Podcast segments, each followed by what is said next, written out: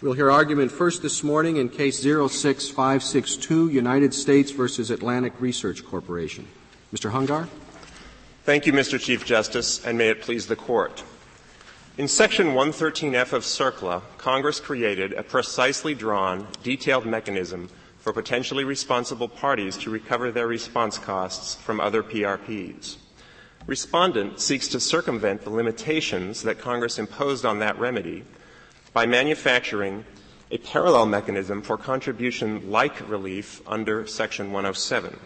Respondent's theory should be rejected because it violates fundamental canons of statutory construction, renders Section 113F superfluous, makes a mockery of the textual limitation enforced by this court in Cooper Industries, and would frustrate Congress's clear intent to encourage settlements with the government in order to achieve supervised, effective cleanups. Respondent essentially asks this court to create a shadow contribution scheme under the guise of Section 107A by borrowing all of the features of the Section 113F remedy except the one that respondent can't satisfy, namely the requirement that contribution be sought only during or following a civil action or settlement. Mr. Hungar, was, was this court uh, wrong in your view? It wasn't dispositive of the case, but in Keytronic when it said, Section 107 unquestionably provides a cause of action for private parties to seek recovery of cleanup costs.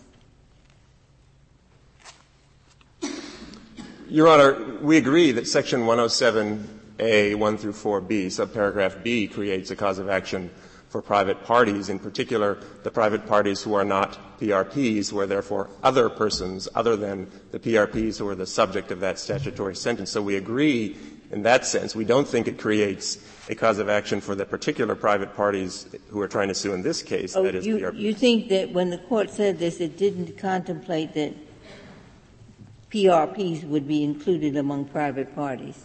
Well, in in Keytronic, obviously, the court was facing a different question, so I don't think it was trying to uh, in any way authoritatively resolve this issue as the court held in Cooper Industries. But I mean, certainly there is language in Cooper, excuse me, in Keytronic that can be read to suggest that the court assumed or thought there was some sort of remedy for PRPs. It's not clear whether it was referring to contribution or some other remedy, but in uh, Cooper Industries, the court made clear that that was dicta, and, and that's, in our view, correct because the court in Keytronic was faced with a different question altogether. Who are the PRPs, uh, who are the, uh, the individuals other than PRPs who are likely to, uh, to avail themselves of the cause of action under Section 7? That's one of the problems I have. I mean, the, it, it's got to be someone other than owners of the land now, owners of the land then. I mean, who's going to bring these actions?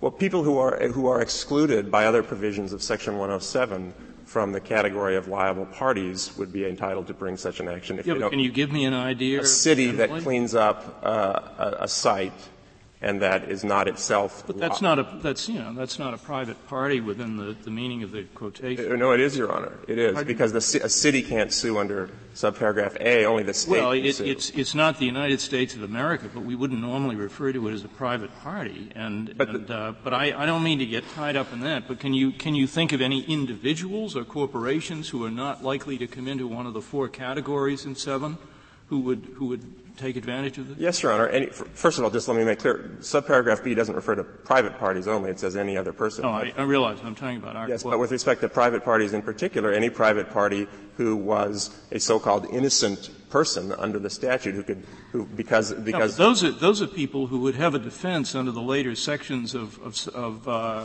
subsections of Section 7. They are still people who would fall within the first four categories I, I, think, Your Honor, that you have to read the statutory sentence in Section 107A as a whole, and what it says is that the people in these categories, owners, operators, arrangers, and so forth, uh, collect in the conjunctive, shall be liable for, and then under B, any other necessary costs of response incurred by any other person. And the, the, the, the other provisions of the statute, such as subparagraph B, with respect to the third party defense, subparagraph D, subparagraphs are that create, I mean, sorry, subsections that create various defenses. What they say is if you satisfy this defense, you're not liable. You are taken out of the category of liable parties, the, the category that is the subject of this statutory sentence, and therefore, in our view, you become an other person. So people in, who, who are able to satisfy the defenses are other persons, and that's what the, the, lower courts have held in cases where this is, has come up. How would you know that when they go into court? Uh, let's assume they, they, they, bring the action. And the, the answer is, well, you fall into uh, one of the categories one through four. And the person says, oh, but I, I, I'm not liable because ultimately I will have an, an innocent party defense. Would we then have a collateral trial on the innocent party defense in, in, the, in the cause of action for, for reimbursement? Well, I don't think it's a collateral trial. It's just one of the issues in the case. But I mean, it, that would be the first issue. We'd, we'd, have to try the, the innocence of the person who was bringing the action. Well, I think the court could obviously structure the, the issues as it saw fit, but certainly that would be one of the issues in the case. But again, people in that category are well, the, the, the, trouble with, I mean, the trouble with that approach is that whatever you, whatever may be the ultimate effect of subsection B, it's referred to as defenses. And the way you're using it, the so-called defenses would be uh, an, an, affirmative element in the action for, for, for cost reimbursement, which is just, and I mean, it certainly at least would involve a very odd language usage in the statute. Well, I don't think so because what the statute says is people, the, the, people who are the subject of the sentence shall be liable to other persons, and if someone by virtue of the statute is rendered not well, liable, they're not you, in the subject, they're in the other category. It, well, you glided over the, the great difficulty, which is it doesn't say the people identified in the statute shall be liable to other persons. It says they'll be liable to under certain circumstances, the United States, a state, or an Indian tribe, and they're liable for, for uh, other costs incurred by any other person. And it just seems that the most natural reading of that construction is that the other refers to other than the United States or a state or an Indian tribe. Well, Your Honor, that would certainly be a, a permissible reading of the statute were it not for the other other. The, the, the statute uh, in subparagraph B refers to any, uh, provides a cause of action or, refers, really imposes liability for any other necessary costs. The, the other necessary costs, that other, the only other costs that that other can refer to are the costs of governmental entities, the, gov- the, United States and the states and Indian tribes under subparagraph A. So the first other in subparagraph B makes clear that it's not talking about the subparagraph A claims, it's talking about other claims, because by definition, the United States or a state cannot recover under B by virtue of the first other. Congress, in, in, the, in the development of this language, the first other was already in the statutory language. Congress, at the last minute, there was a, a change, a compromise in order to get the bill passed and reduce its, the onerousness of its provisions, and they added the second other. The only logical explanation and the only way to give effect to the second other is to construe it as we do. In the years since CERCLA was enacted, have there been any real cases in which a party that you would regard as an innocent party has brought a cost recovery action? Yes, Your Honor. Actually, there's an annotation that, that collects the cases. We haven't done an exhaustive survey, but certainly the annotation is which is a 12 ALR Fed Second 161, collects a number of such cases, uh, and the lower courts have addressed these questions and have, and adjudicated them. So this is not a novel suggestion, um, and it's one that has arisen because because it, remember under the well-established law of every circuit that had addressed the question prior to the Cooper Industries decision, a PRP could not sue solely under Section 107A. They had to sue, they had to comply with the, the Section 113 mechanism, and the courts held that in order to avoid the disastrous consequences that would ensue if respondents or the uh, Court of Appeals. What, what, are, what are they? I mean, as, as I read this, uh, I can't get anything out of the language. I mean, the two others might just make it more clear. So we have another section 113 that talks about contribution, and it says you can get contribution if there's been a lawsuit, so forth, or if there's been a settlement. Fine. And now the question comes up, well, suppose there hasn't been a lawsuit or a settlement. Now, if we look at the language here, at least my initial reading of it, it does not say. It says that they're liable, uh, the, these perps are liable to this other perp or person there, but it just doesn't say explicitly bring a suit, and it doesn't say explicitly he can't bring a suit. So I think, well, why can't he bring a suit? If he brings a suit, how is the sky to fall? On the other hand, if you don't let them bring a suit, they say, well, maybe the government just will just stay out of this. The government won't enter into settlements because the government is a big polluter and it would not like to get sued often, so they'll stay away from the settlement and be home free. So that's what they say on your, their side, I think primarily.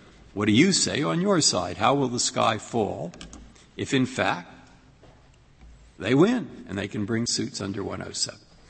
Your Honor, the sky will fall because under that interpretation, PRPs can evade the settlement bar that Congress enacted in order to encourage settlement. And Congress's clear goal in providing a contribution remedy and providing an explicit opportunity for PRPs to sue was to encourage settlement with the government. Congress wanted to reduce litigation, encourage settlement, and government supervised cleanups. And so it created the settlement bar in section 113F2, which if a PRP settles with the government, the United States or a state, settles for response cost liability, it then has a contribution action. So How does it work with or a state? Because I thought there was some suggestion that states, they don't want to bother with the federal legislation, so they'll say you're okay under the state legislation. You can't force a state to, to take on that responsibility.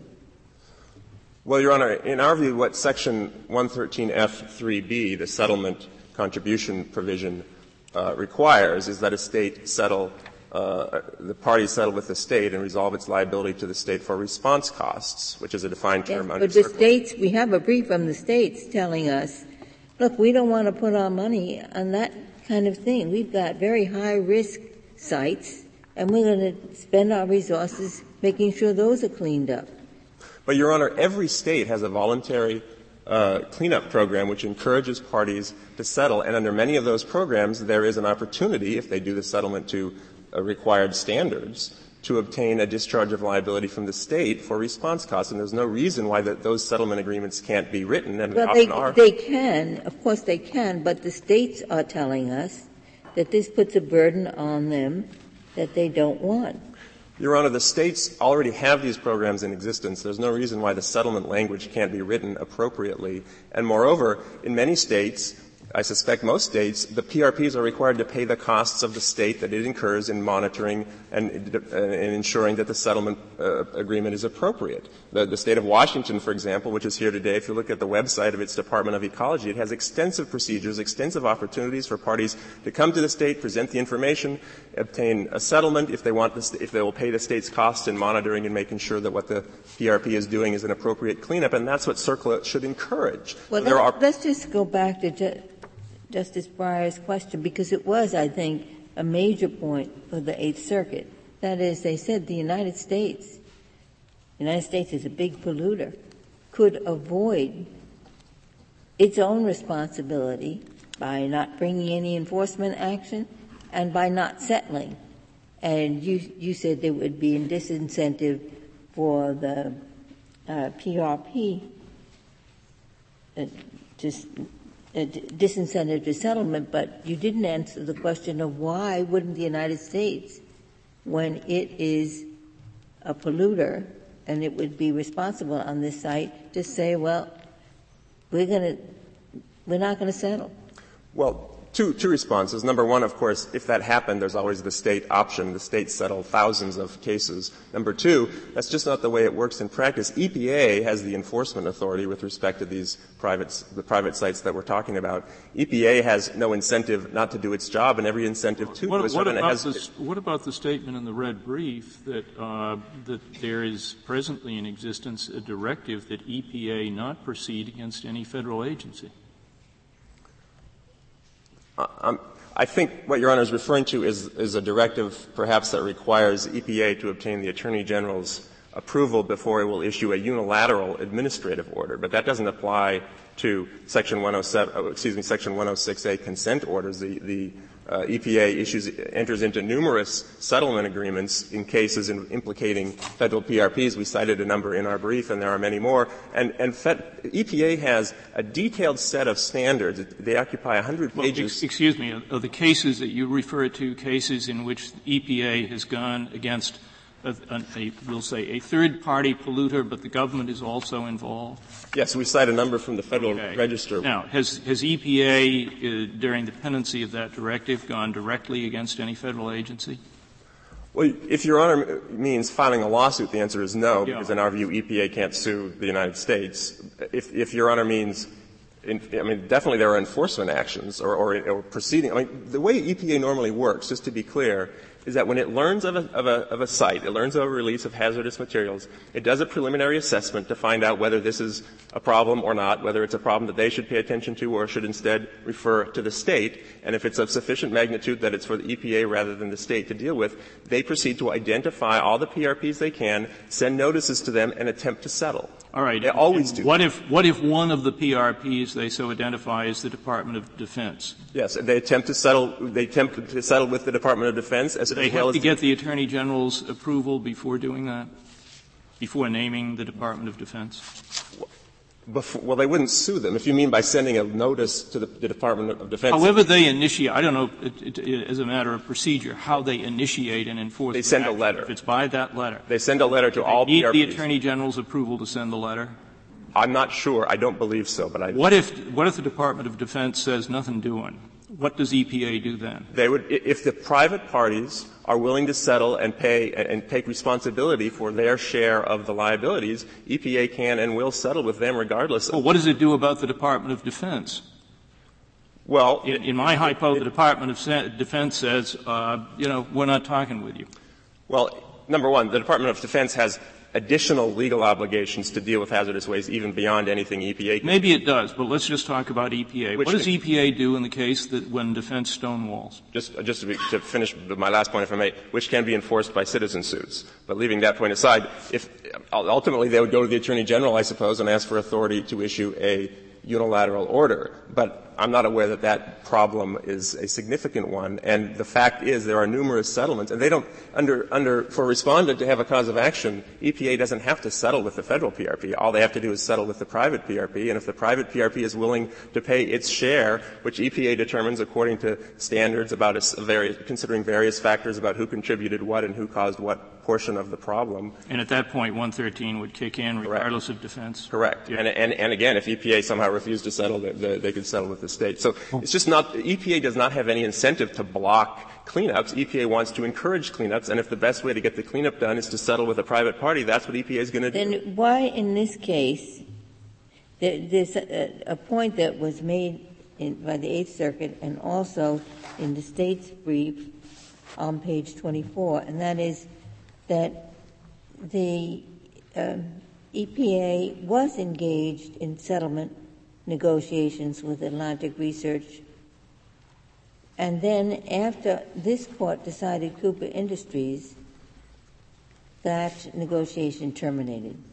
Your Honor, that's not correct. My understanding is that the negotiations were between Atlantic Research brought a claim seeking uh, dam, seeking money from essentially the Defense Department.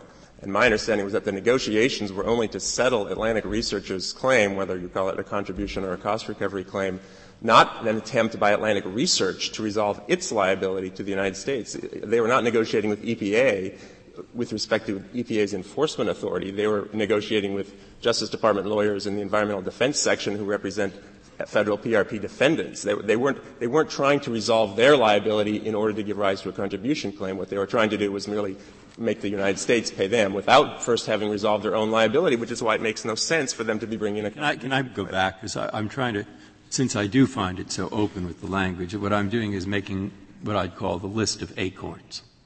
You see, the sky is falling, and I want a comparative list. Yes. On their side, I have an acorn, which is if they don't win, EPA and DOD just are not going to settle these things because they want to escape us suing them. And you say, are you kidding? EPA loves to sue. Uh, and they like to settle. Don't worry about it. All right, on your side, you're saying, well, you know, if we don't, if we don't accept your interpretation, they won't enter into settlements. To which I guess they'll make the same response. Are you kidding? The EPA loves to sue us, and we're frightened of them, and we'll settle. Okay, so I've got one acorn each side. Now, are there other acorns on the government side? Namely, the sky is falling.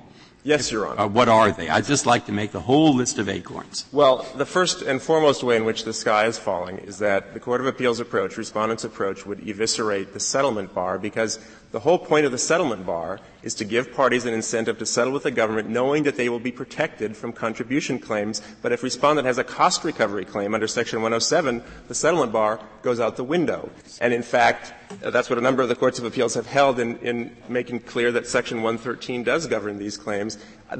EPA has entered into settlements with literally tens of thousands of PRPs. But you have to pay the costs. I mean, isn't that something of a disincentive before you can sue? Well, but the claim here is that the parties want to pay the costs uh, and incur voluntary cleanup costs anyway. They just don't want to settle first. So, so they're going to, if I'm understanding your question. Yeah, well, I mean, it, would be one thing if, if, you, you skip away from a settlement uh, without having to pay out any money. But in order to come under under uh, 9607, uh, they, they, they have to uh, they have to shell out the money. Maybe I'm not understanding. My point, Your Honor, is that there are tens of thousands of parties who have already settled, shelling out some money or not, eh, with the EPA in reliance on the unanimous view of the courts of appeals that PRPs could not sue them because the contribution bar protected them. Section well, how sure are you that it doesn't, them. How sure are you that it doesn't protect them still? Well, Your Honor, it, what it applies to is contribution claims, and respondent and respondents amici are very clear that what they want is not a contribution claim because they recognize that the settlement bar would preclude their claims, but a cost recovery claim. And Section 113F2 says contribution, not cost recovery. Those are very clearly. Well, but when one responsible party has paid out the costs and is seeking a cost recovery claim from another responsible party, it's not too much of a stretch to call it a contribution claim, is it?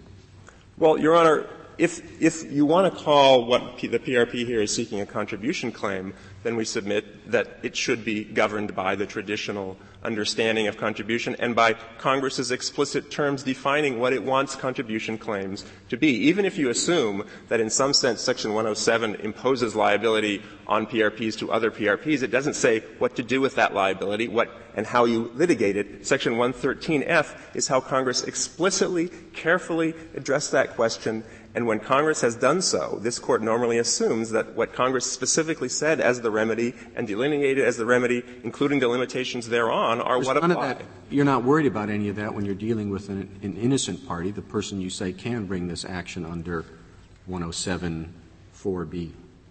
Well, that's Don't all those same concerns and objections apply in that case as well? No, Your Honor, because if it's an innocent, the, the, normal rule in American law is that innocent victims get to sue the people who have injured them for recovery, but, but, but the, but the, the defendants, the, the liable parties, don't get to sue each other except in contribution no, when it's been know, made available. You don't know that you're dealing with an innocent party until the end of the litigation. But that may be true in many circumstances, Your Honor, but that doesn't mean that we don't give someone who can establish they are an innocent party a right to full recovery, and someone who is not an innocent party is relegated another, to contribution. Do you have another example of an innocent party who can bring an action under 107.4b other than a governmental subdivision? Yes, Your Honor. A party who qualifies, uh, who can show that that under the third party defense, the hazardous release was not due to any cost, uh, any fault of their own, and can satisfy the requirements of that but defense. They're somehow affected by the hazardous release. I'm sorry? But they're still, still somehow affected by the hazardous release. Well, yes. They could be uh, a subsequent owner, for example, under the bona fide purchaser exemption or the third party exemption. But my point is that subsequent owner, EPA is going to start looking at him as a PRP, not as an innocent party. In other words, it, there's going to have to be an awful lot of litigation before he can establish that he's not a, a PRP and is instead an innocent, innocent party. Well, they could also just resolve it through settlement, Your Honor, and, and either, they, either they could then proceed with their lawsuit or if they want to admit some minimal liability and obtain a contribution claim, they could, they could proceed in that fashion. But there are, there are solutions to the problems that have been identified under our interpretation, but there is no plausible in, uh, solution to the problems that their interpretation produce, including eviscerating the settlement bar. It's no surprise that some of the largest polluters in America have lined up in support of this view because this will allow them to reopen settlements and go after parties who thought they had, had paid up their liability and obtained settlement protection by virtue of the Section 113F. Wouldn't the person who, who'd settle, wouldn't, wouldn't that person be protected? Wouldn't the court say, this person has made a bargain with the EPA and we're not going to extract any more from them? Not if the claim is a cost recovery claim under Section 107, because section the, the, the, settlement bar applies only to claims for contribution. This is Section 113F2, which appears on page 9A of yes, the appendix to our brief. Yes, but to make the statute work in harmony, to harmonize 107 with 113, it seems to me that would be an altogether reasonable position to, for a court to take if someone has settled and is protected by virtue of that settlement, then when someone else tries to go after that same person, the court could say, we have to make the statute work and we're going to honor the settlement. Your Honor, I submit if the court is, were seeking to harmonize sections 113 and 107, the way to do it would be to give effect to the limitations that Congress imposed on PRP remedies, but not merely the settlement bar, but also the requirement that actions be brought during and fo- or following civil actions and settlements, and also the statute of limitations, which the respondent's theory would pr- also permit them to evade. If I may, I'd like to reserve the balance of my time. Thank you, Mr. Hungar.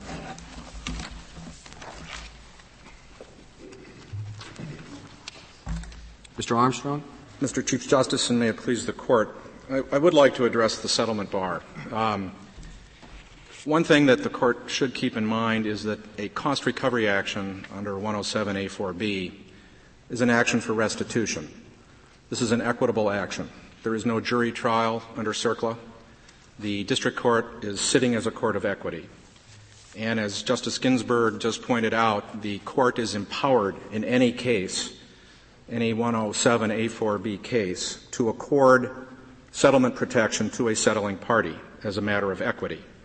It may do that simply as a matter of equity, or as we pointed out in our brief, it may do so uh, by virtue of a contribution counterclaim by the uh, settling party.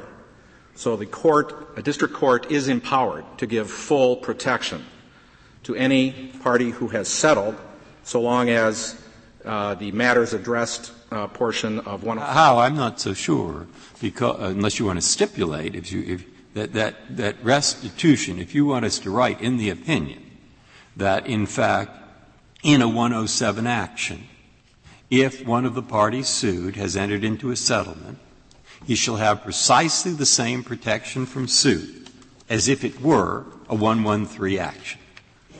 You want to say that or not? Well, Your Honor, I believe the district court, as a matter of equity, should accord in most cases. Now, there may be exceptions. I would worry about the equity. I just want to know if you want to stipulate that that's the proper interpretation, because I could easily imagine a case where your client bought a beautiful golf course, and he wants to turn it into a golf course. Unfortunately, there's a little mess under there, and he spends $10 million on that.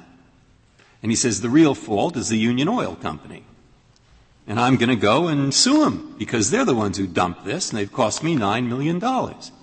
And it turns out that Union, through precisely good luck and a brilliant attorney, has settled this very matter for $1 with EPA. Barred? No, Your Honor, it would not. Ah, yes, that's what I thought, and that's what he's saying.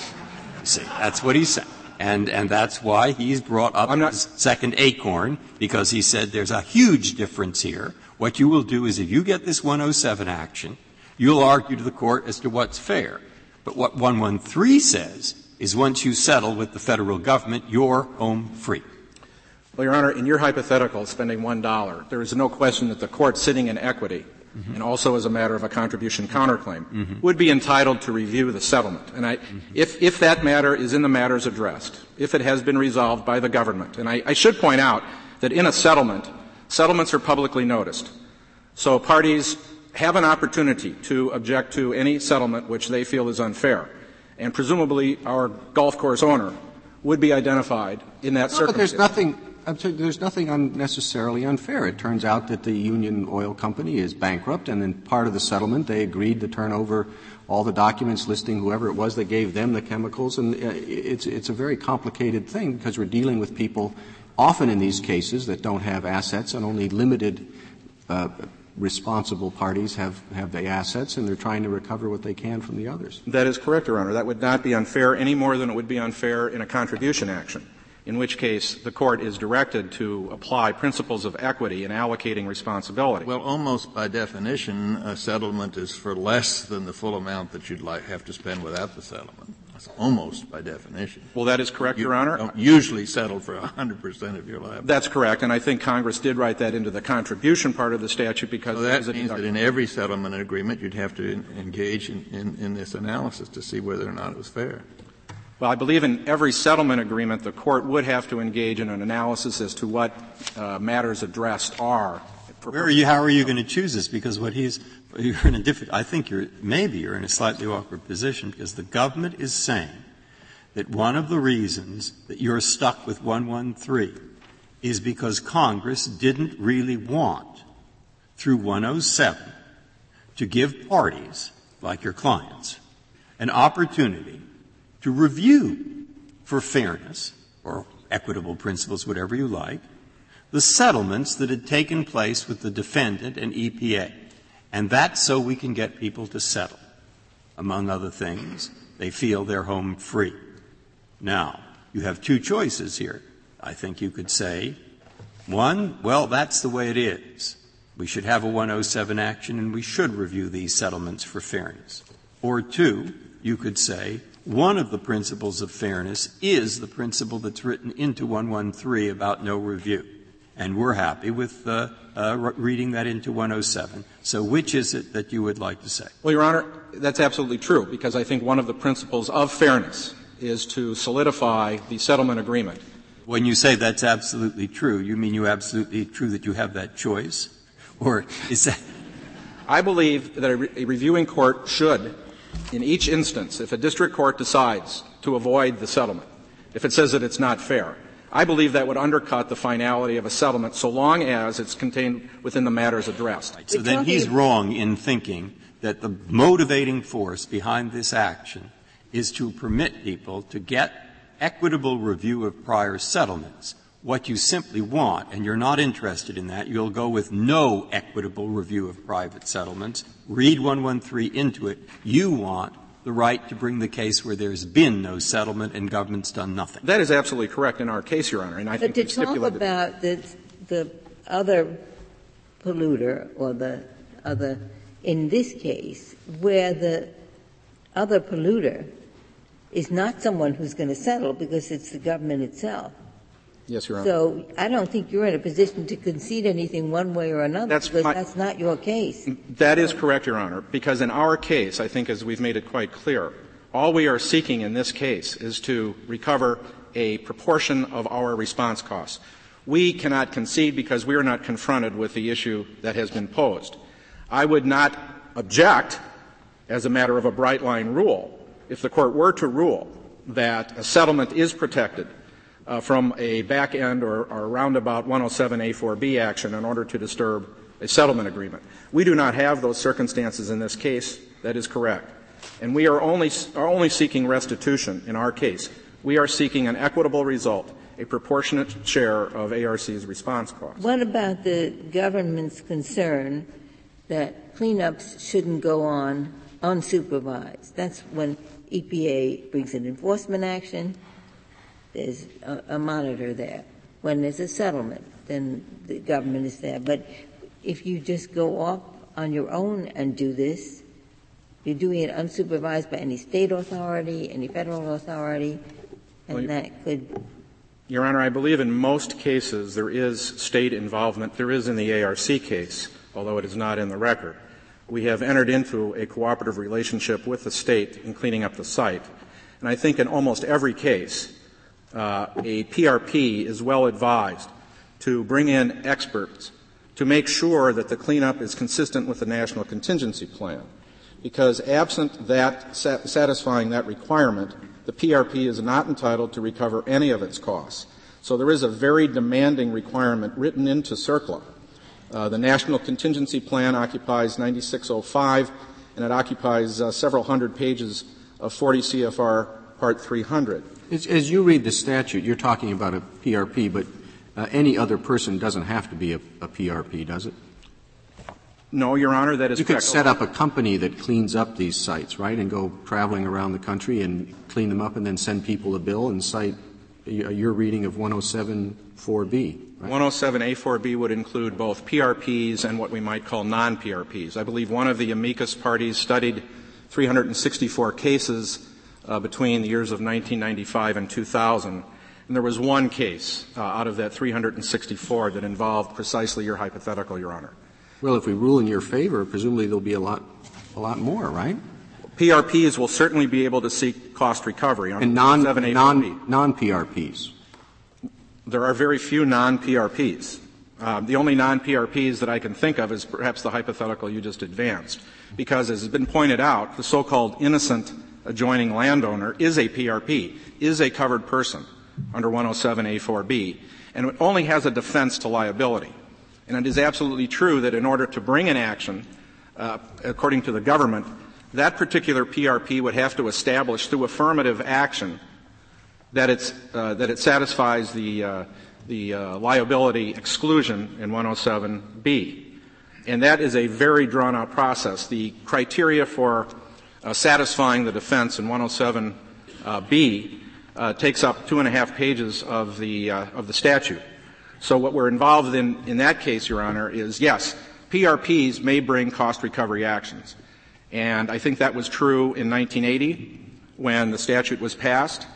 Uh, contrary to the government's representation, there are 10 cases uh, holding that uh, actions may be brought under 107A4B by so-called PRPs between the time that CERCLA was passed in 1980 and the amendment to CERCLA in 1986, in October of 1986. Courts held without exception, without exception that covered persons or PRPs indeed do have a right to bring a cost recovery action under 107A4B. And Congress, when it passed 113, was looking at those cases only that had some doubt about whether contribution could also be brought. In other words, whether a party could seek restitution despite the fact that it was compelled to do a cleanup via a lawsuit. And some courts found that there was an implied right to contribution. Some found that there was a common law right. But Congress in 1986 specifically said we are only concerned with the implied right to contribution, given this court's holding in the Northwest Airlines case and in Texas Industries. Congress was concerned that there would be no right to contribution unless it codified that right, which it did in 1986.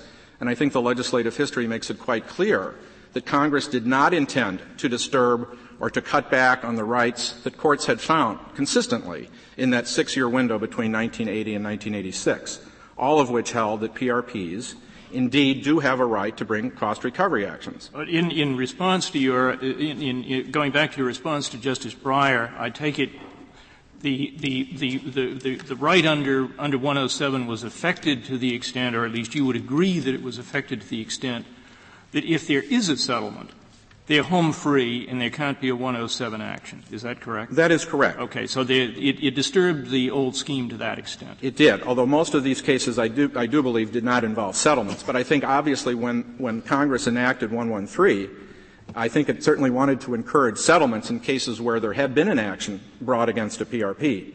Obviously, I think settlement saves everybody uh, the time and effort of litigating these matters. And I think for that reason, in 113, we get contribution protection. We get the ability to bring a contribution action. So certainly settlement was a key element of 113, but it was a key element of that provision, not Section 107. But I think Congress has made it quite clear to encourage settlements, if it's in the matters addressed, that there should be immunity for those parties that are settling their claims with the government or a state in a judicially approved or administratively approved settlement. So well, I don't. What about the, the disincentive to settlement? You just uh, said how important settlement was and what a good thing it, it is to encourage it. But the government says if you can just clean up without any order and without making any proposed settlement, just do it and get back your costs, then there's a powerful disincentive to settle. Well, Your Honor, I think once again, settling, it's not a disincentive in the sense that if you do settle, you are deemed, all of your costs are deemed to be consistent with the National Contingency Plan. You need not be concerned in that particular case about satisfying the burden of proof that you have as a PRP that your costs are consistent with the National Contingency Plan, which is no easy matter. The National Contingency Plan, as I stated, uh, appearing in 40 CFR th- uh, Part 300, occupies a good hundred pages. It is a very detailed and demanding set of requirements. So there is a strong incentive, I still believe, for parties to settle because in such a case they do not have to establish that uh, there is consistency with the national contingency plan. They also obtain immunity from suits assuming it's in the matters addressed. Now, a party that voluntarily remediates uh, a site uh, has to worry about both of these elements. It can be sued. It has no immunity. It is certainly subject to being sued by another PRP, by a state, an Indian tribe, or the government, regardless of how much or how well it's done in remediating a site. Whereas a settlement gives that protection to a PRP. So, uh, so you say there, there, there, are two factors which uh, uh, still exert pressure to settle. One, one is that you don't have to uh, bear the burden of showing that you conform with the national contingency plan, and second, that the second factor you insulate yourself from contribution suits by other people. That is correct, Your Honor. That is absolutely correct. Because in cleaning up a site, you can clean up all or part of a site. That's what uh, 113F3B states. You rely at all on uh, on on the on in in um, in um, 9607A uh, B, uh, it says any other necessary costs of response incurred by any other person. The word any add anything to your case?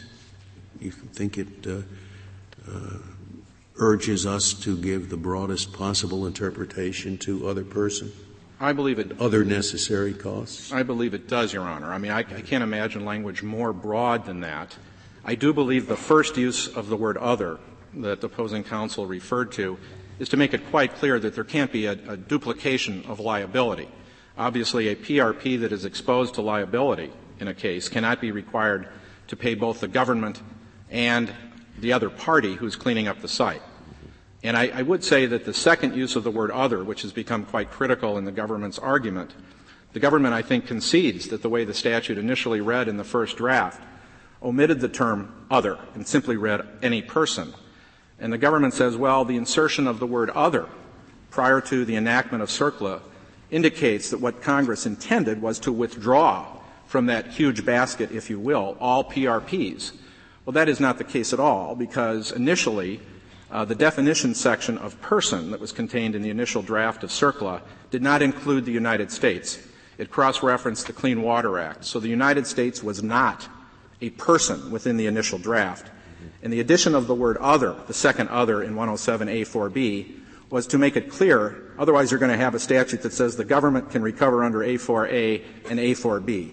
So I do believe that the addition of the second word other simply explained and clarified that the government was to bring its action under 107A4A, not under 107A4B. And I think as Justice Scalia has mentioned before, it would be very odd for, for Congress to have so drastically changed uh, CERCLA by inserting the word other without any commentary whatsoever. There was a good deal of debate about the exclusion of joint and several liability under CERCLA, about the exclusion of contribution, and other matters. There was not a mention made of the addition of the word other uh, preceding uh, person in 107A4B. You, you, say this very language that's in 107 now had been interpreted uh, unanimously by the courts? That's correct. Ten, Wait. So, so that part of your case is that, uh, is that uh, to say that it's limited by 113 is to say that there's been an implied repeal. That's unless correct. All, unless all those cases were wrong. That is, that is absolutely so correct. It's not just a legislative history point you're making. It's not just a point as to what Congress's expectations were. It's also it's also a point that relates to uh, I- implicit repeal. It would be tantamount to a repeal. and, and if, if, the government's only uh, strong point is that uh, 113 is meant to coerce settlement, and 113 didn't exist before, then it, it must be very clear that uh, that previously 107 did give a, a, cause of action. That is absolutely correct. That logic is impeccable, Your Honor. I believe so, because that that uh, law was well established and there was no there was no such thing as contribution. There was no protection prior to no acorns on the other side. No acorns. May I ask just one one question about your position on the meaning of the settlement provision in 113 F2? Yeah, uh, do you read it to, pro- to provide not only immunity from contribution suits, but from any other litigation whatsoever? No, Your Honor, it's not any other litigation whatsoever. I think it, it is quite clear that what F2 does provide is in a settlement, if a party is seeking under CERCLA Now, when you say other litigation, I assume you perhaps mean state law, et cetera. Uh, if it's a state law contribution claim, I believe that that provision would afford immunity from a state law contribution claim, assuming it could be asserted. Now, of course, it could not be asserted uh, against the United States. But I, I, do believe that that language. If there were a claim that didn't really technically co- qualify as contribution, it would not it would not provide a bar. If it were a CERCLA claim, Your Honor, under 107A4B, it would. However, if it is not a claim based upon CERCLA, and there are certainly a myriad of claims that can be brought Remember, CERCLA is a strict liability provision. I don't it believe would that, that would bar all lawsuits entirely. That's correct, Your Honor. Nothing further? Thank you, Mr. Armstrong.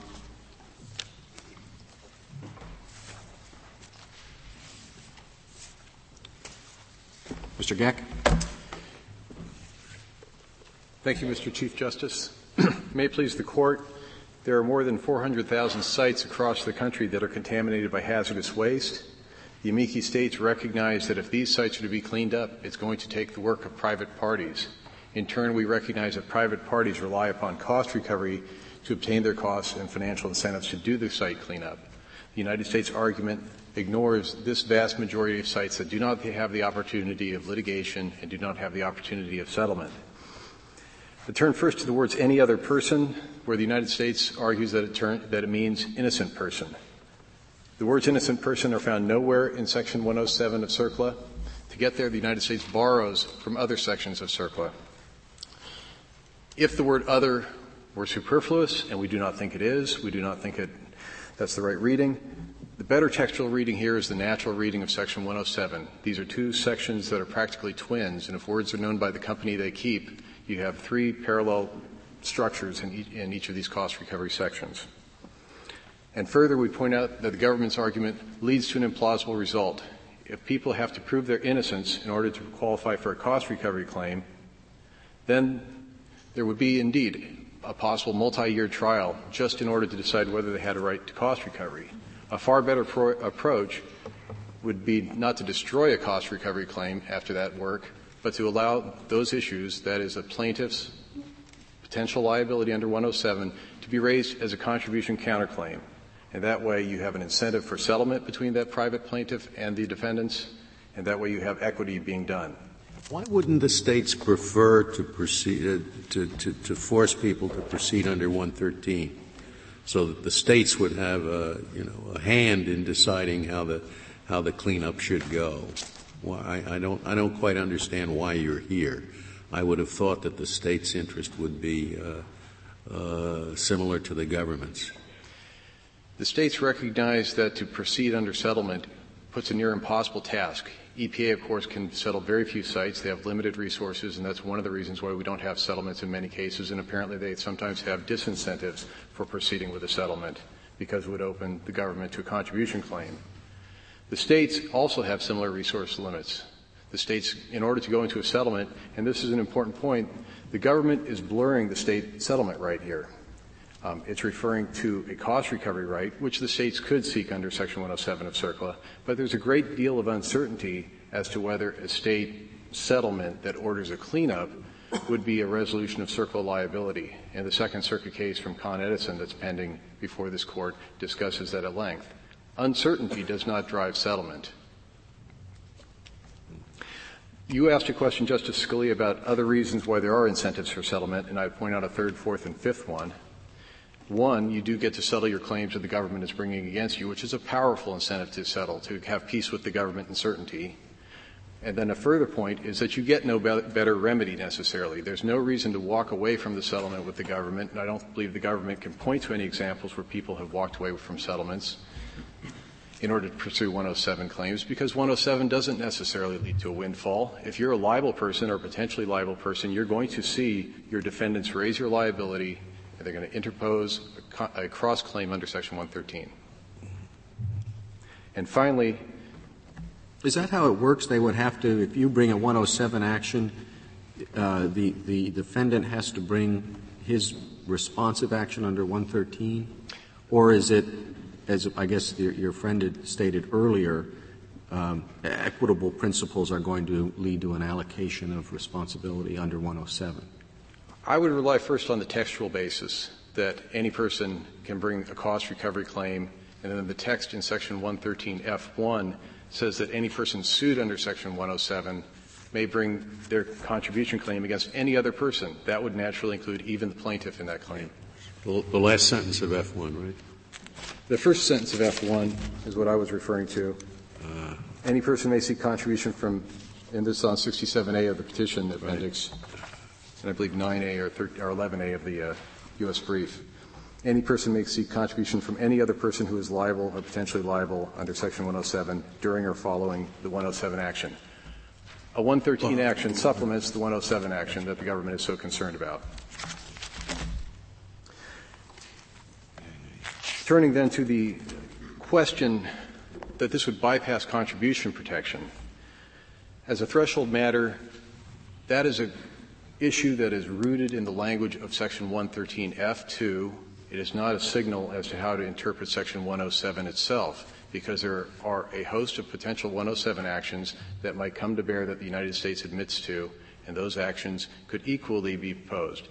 But more importantly, perhaps, is that because any person who does a settlement with the government would raise their settlement either as a defense or as a counterclaim, as my colleague said, the court would have the authority under 113F1, the third sentence there, to allocate and apportion responsibility among all liable persons. And at that point, if it had been a judicial settlement, that would be a very strong evidence that you had paid your proportionate share to the site. Furthermore, what the government is overlooking is that settlements, there are a number of checks and balances on settlements. This is not a real world problem that the government is describing.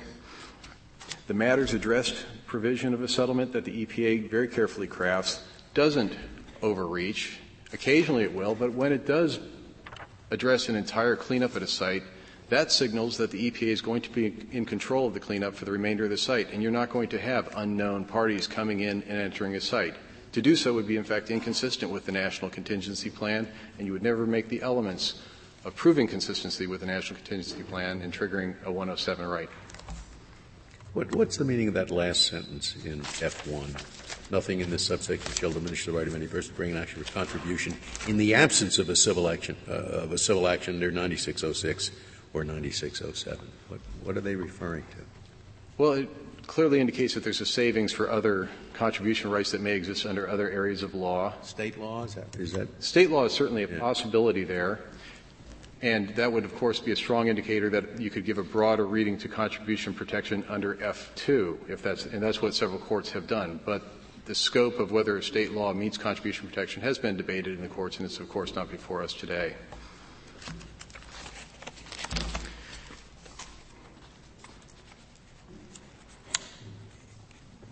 In the end, the last and most important point is that the government's construction not only bars cost recovery from potentially liable persons, even an innocent person who reads Section 107 would not step forward. If you touch a site and you begin operating and moving waste, and Chief, Mr. Chief Justice, you're hypothetical about a do-gooder organization that might come in and do cleanups, there is a good likelihood that they would be receiving a counterclaim and say that they had operated the site and become a liable party, and that could litigate for years. So, in the end, in the end of the case, the United States leaves no incentive for private cost recovery, and there are 400,000 sites that do need cleanup, and Congress did contemplate that there would be two causes of action. One under 107 for cost recovery when people had incurred costs, and the other one would be for contribution when people had been sued or had settled their civil suit liability. If there's no further questions, thank you. Thank you, Mr. Geck. Uh, Mr. Hungar, you have four minutes remaining.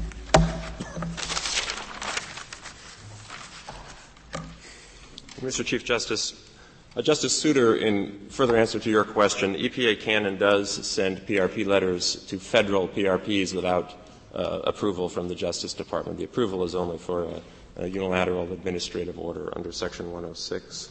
So the only thing they'd need the Attorney General's approval for would be institution of suit? Or a unilateral administrative order. Can they institute order. suit? Well, in our view, the EPA can't sue the Department of Defense because there would be no justiciable controversy. Yeah.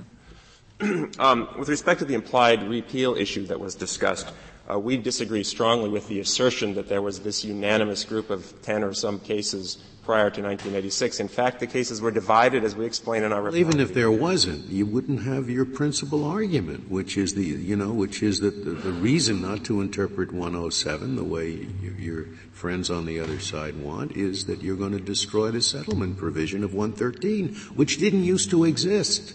What argument would you make for having us read the word other in the, in the, in the what seems to me strange way you want? Your Honor, the, the, point is that the settlement bar, under their interpretation, is either eviscerated, as respondents amici argue, or, or, that's the position that they take, that they want to be able to sue for cost recovery and evade the settlement bar. Under, a respondent, of course, doesn't make that argument because they don't have to in this case. But unless the court imports the settlement bar into cost recovery actions, there's going to be this huge problem. And if the court does import you're, this, you're missing my point. My point is the settlement bar did not used to exist.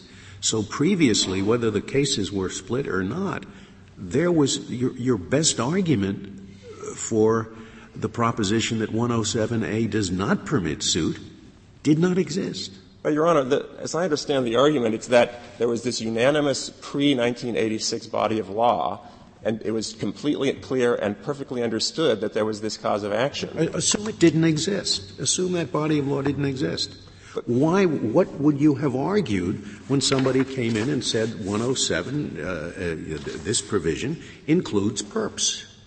Well, I assume what you have argued? Your, your best argument would not have been available. But, Your Honor, the point is it was not clear in 1986 what this language meant and what the extent of the PRP rights were. Congress addressed that question. There is not a hint of a suggestion in the legislative history that Congress was recognizing a PRP action under, 107, uh, under 107 independent of Section 113. Congress spoke to the question of PRPs suing, and the only way it spoke to it explicitly was in Section 113. When, when Congress does that, this Court has said over and over again that when Congress speaks in an area of uncertainty, as in Fausto, as in Block against North Dakota, as in the state of Romani, where the prior, the prior asserted right was not clearly established, was not authoritatively recognized, it's not an implied repeal question. It's a question of reconciling the statutes in a way that gives effect to the later statute, the more specific statute, which is here, section 113. Their interpretation gives effect to part of it because they say, oh, well, let's borrow the settlement bar to make it all work. But you can't do you can't do it that way. The court rejected that very same approach in the Rancho Palos Verdes case from a, from a couple of terms, terms ago. I, we agree that you need to borrow the limitations of section 113F. You just need to borrow all of them, not including the one that they can't satisfy, which is that Congress said it, for suits by PRPs against PRPs, just like is normally the case among joint tortfeasors, it's a contribution suit and they have to wait for a lawsuit or for a settlement or some discharge of the liability. And that also avoids burdening the courts with the extremely time consuming and costly and difficult question of assessing whether the NCP has been complied with, whether the costs comply with the national contingency plan, because if they've settled, then the expert agency has already had a chance to address that and the court doesn't need to get into it in anywhere near the same detail. Their uh, approach is a recipe for burdening the federal courts with claims that Congress did not clearly indicate should be there. If states want to provide contribution actions that allow these sorts of claims, they can, and many states have done so, including Washington state, which is here. So parties can bring these claims in state court if they want to. They can get settlements from the states if they want to and are willing to pay the costs. So the burdens that they identify are not there. Implied repeal does not apply here. And because of the uncertainty, as we indicated at pages 9 through 10 of our reply brief and footnote 5, there was no unanimous, widespread consensus among the federal courts. This just hadn't come up very much, and the courts were divided. I'd also like uh, to address. Thank you. Thank you, Mr. Hungar. The case is submitted.